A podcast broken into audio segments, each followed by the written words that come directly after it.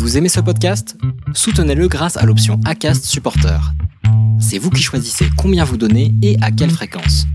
Cliquez simplement sur le lien dans la description du podcast pour le soutenir dès à présent.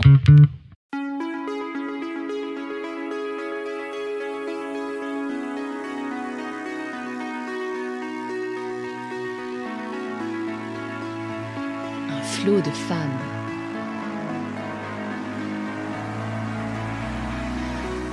Je vous invite à laisser un message, votre parole, pour vous ou pour d'autres, sur le répondeur du podcast Un flot de femmes au 07 81 67 61 00.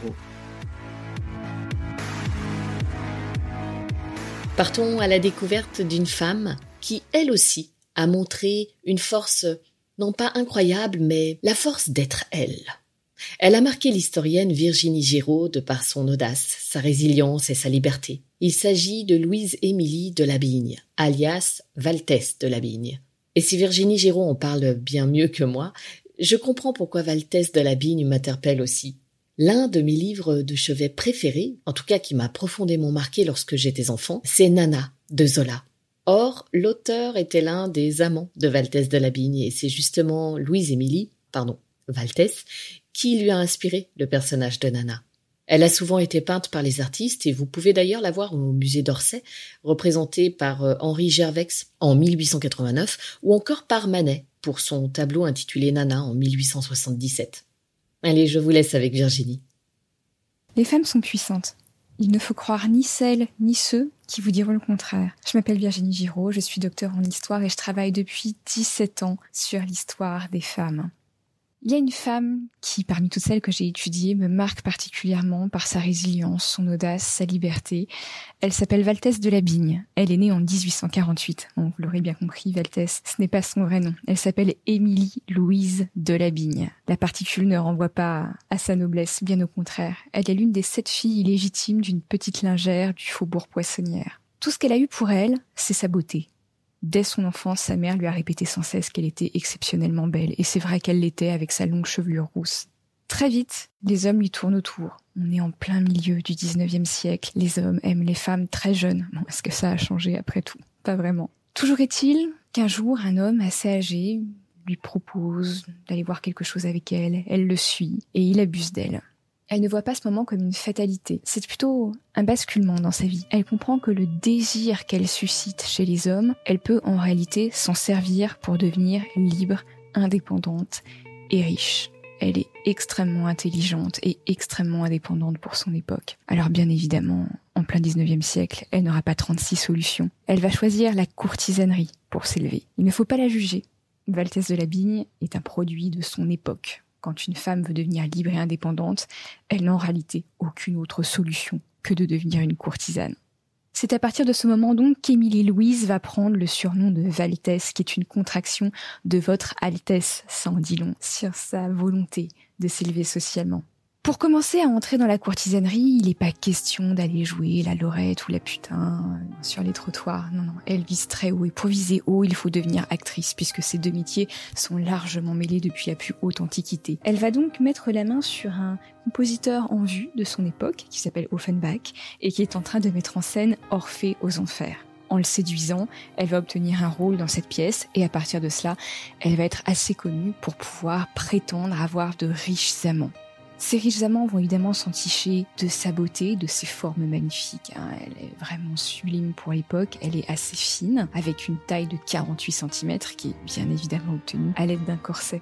À partir de cela, elle va donc collectionner les riches amants. Ses faveurs vont valoir très cher. Elle va se faire offrir un hôtel particulier sur le boulevard Malzerbe. Elle va se faire ériger un trône, ou plutôt un lit magnifique, en velours vert et en or, pour mettre en valeur sa longue chevelure rousse. À partir de là, elle va exercer le métier de la courtisanerie avec passion. Valtès ne subit pas ce métier. Elle en a fait le choix. Elle aime les corps, elle aime jouir, elle aime faire jouir, elle manie particulièrement bien les arts de l'amour, allant de la douceur jusqu'à la violence.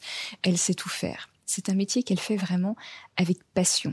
Et euh, lorsqu'elle va vieillir, elle va commencer à former d'autres jeunes femmes, parmi lesquelles Liane de Pougy, qui est l'une des grandes courtisanes de la fin de la Belle Époque avant la Première Guerre mondiale. La particularité de Valtès de la Bigne, c'est que elle ne choisira pas de se marier. Certaines grandes courtisanes décident, quand elles arrivent vers la trentaine, c'est-à-dire la fin de la période la plus faste pour la prostitution, de se faire épouser par un riche client, plus jeune, plus âgé, peu importe.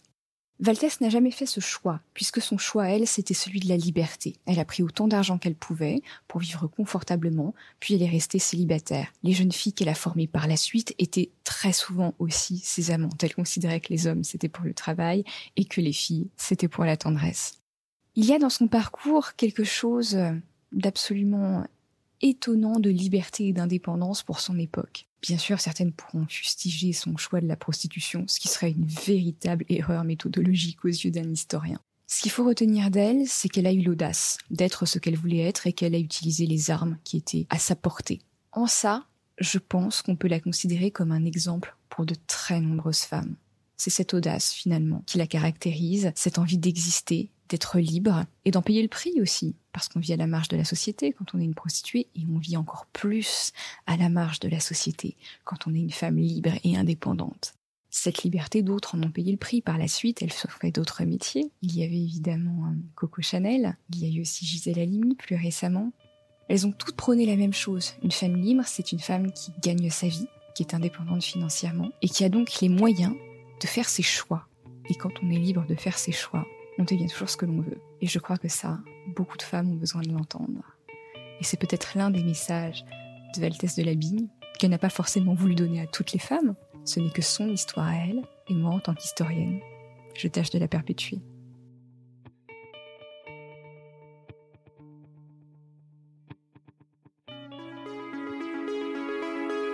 Parce qu'il y a toujours un moyen de tirer bénéfice de nos traumatismes, je vous invite à prendre conscience de vos pouvoirs clés afin de vivre pleinement. Et pour encourager les autres femmes à aller de l'avant, je vous invite aussi à laisser un message, votre parole, pour vous ou pour d'autres, sur le répondeur du podcast Un flot de femmes au 07 81 67 61 00.